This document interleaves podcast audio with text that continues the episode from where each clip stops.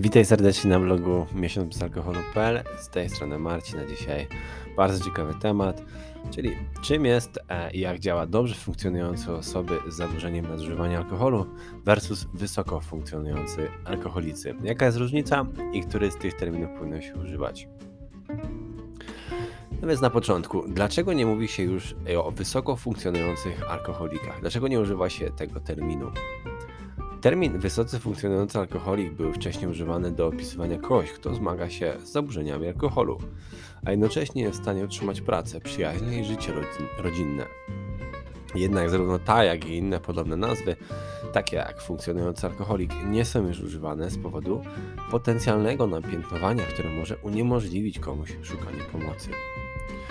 Zamiast tego Narodowy Instytut Rozpraw Alkoholu i Alkoholizmu w Stanach Zjednoczonych sugeruje używać termin zastępujący poprzednie stygmatyzujące terminy, takie jak uzależnienie od alkoholu, nadużywanie czy alkoholizm. Może mieć zaburzenia z używaniem alkoholu, nawet jeśli jesteś w stanie prowadzić stosunkowo normalne życie, jeśli spełniasz co najmniej dwa kryteria dla tego schorzenia. No więc, jakie są oznaki osób, które mają zaburzenia używania alkoholu? Po pierwsze, postanawiają pić e, generalnie mniej lub po prostu mieć tylko dwa małe drinki, ale nigdy im się to po prostu nie udaje. Dwa, nadal piją, nawet jeśli powoduje to niepokój lub depresję. 3. Spędzają dużo czasu poza pracą, pijąc, kupując alkohol lub regenerując się po piciu alkoholu. 4. Mieć silną ochotę na picie, gdy nie piją. Następne, zrezygnować z ważnych obowiązków lub czynności, które kiedyś sprawiały im przyjemność, aby zamiast tego się upić. No i kolejne kilka to jest angażowanie się w niebezpieczne czynności podczas picia, tak jak prowadzenie samochodu, pływanie czy seks bez zabezpieczenia. Rozwijanie tolerancji na alkohol, przez co muszą pić coraz więcej i więcej, aby czuć się pijanym.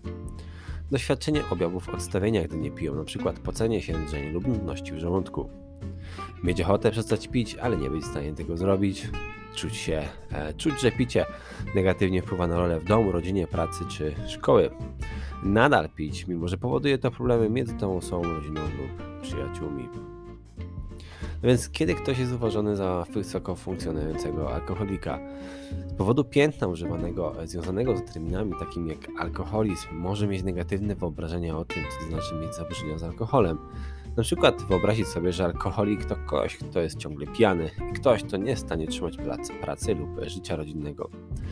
Jednak z uwagi na powyższe Narodowy Instytut Spraw Alkoholu i Alkoholizmu nie używa aż tego terminu. Nierzadko zdarza się osoby z zaburzeniami używania alkoholu doświadczają konfliktu z rodziną i przyjaciółmi, a picie ma negatywny wpływ na ich pracę, naukę i ogólnie bezpieczeństwo. Z tego powodu czynniki te są e, częścią kryteriów diagnostycznych. Istnieją jednak osoby, które spełniają kryteria zaburzenia używania alkoholu, ale nie doświadczają tych skutków. Ponieważ musi spełnić tylko dwie lub więcej powyższych kryteriów, które przed chwilą wymieniłem, w ciągu ostatniego roku, aby zdiagnozować chorobę. Nadal możesz w pełni przyczyniać się do świadomego pracy i innych obszarów swojego życia, więc może to być złudne. Jakie są czynniki ryzyka wysoko funkcjonującego alkoholika? Nie ma oficjalnych kryteriów diagnostycznych, co to oznacza być wysoko funkcjonującym alkoholikiem. Z tego powodu trudno jest dokładnie określić, ile osób może należeć do tej grupy. E, badania pokazują jednak, że około 20% z zaburzeniami używania alkoholu to osoby w wieku średnim, dobrze wykształcone, mające też stabilną pracę, domy i rodzinę. Ponadto, według Narodowego Instytutu do Alkoholu i Alkoholizmu, nadużywanie, takie jak upijanie się czy intensywne picie, może mieć większe ryzyko rozwoju zaburzeń związanych z używaniem alkoholu. Wyjaśnia to termin w następujący sposób. Pierwsze to jest upijanie się. Czyli spożywanie więcej niż 4 jednorazowo drinków w przypadku kobiet lub 5 w przypadku mężczyzn oraz intensywne picie, spożywanie 8 lub więcej napojów alkoholowych w przypadku kobiet oraz ponad 15 w przypadku mężczyzn. Co oznacza jeden napój alkoholowy, tutaj zamieszczę pod wpisem, więc możesz sobie to dokładnie przeczytać, jeżeli jeszcze nie wiesz. I teraz, jakie są powikłania związane z zaburzeniami używania alkoholu? Jeśli osoby z dobrze funkcjonującą chorobą nie poddają się leczeniu, choroba może rozwijać się e, do punktu, w którym uzależnienie znacząco wpłynie na życie codzienne. Ostatecznie komplikacje mogą obejmować trudności z zasypianiem e, w stosunkach seksualnych, uszkodzenie wątroby związane z alkoholem, uszkodzenie mózgu, krwawienie z przewodu pokarmowego, wysokie ciśnienie krwi, zespół z odstawienia alkoholu, zapalenie trzustki oraz zwiększone ryzyko wypadku samochodowego lub sytuacji z użyciem przemocy, ponieważ im cięższy stan choroby, tym bardziej może być trudne powstrzymywać się przed wyjściem na ryzykowne sytuacje, takie jak na przykład prowadzenie pojazdu pod wpływem alkoholu czy agresja. Może również ostatecznie prowadzić do problemów związanych z związku, a także problemów prywatnych i finansowych. Podsumowanie. Wysoko funkcjonujący alkoholik nie jest już terminem używanym przez specjalistów medycyny i zdrowia psychicznego ze względu na piętno związane z tym terminem.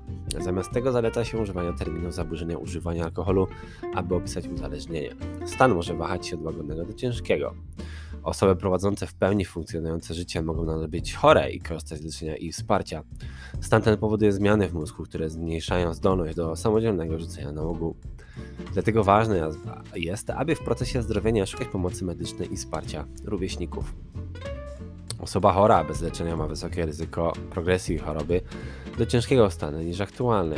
Im dłużej żyjesz z chorobą, tym większe ryzyko wystąpienia powikłań, które mogą prowadzić do śmierci, np. alkoholowa e, choroba wątroby, czyli marskość. Dobrą wiadomością jest to, że leczenie może pomóc. Leczenie choroby to proces trwający całe życie, więc im wcześniej ty lub twoja ukochana osoba zwróci się o pomoc, tym większe prawdopodobieństwo, że uda ci się przezwyciężyć zaburzenia i ograniczyć nawroty.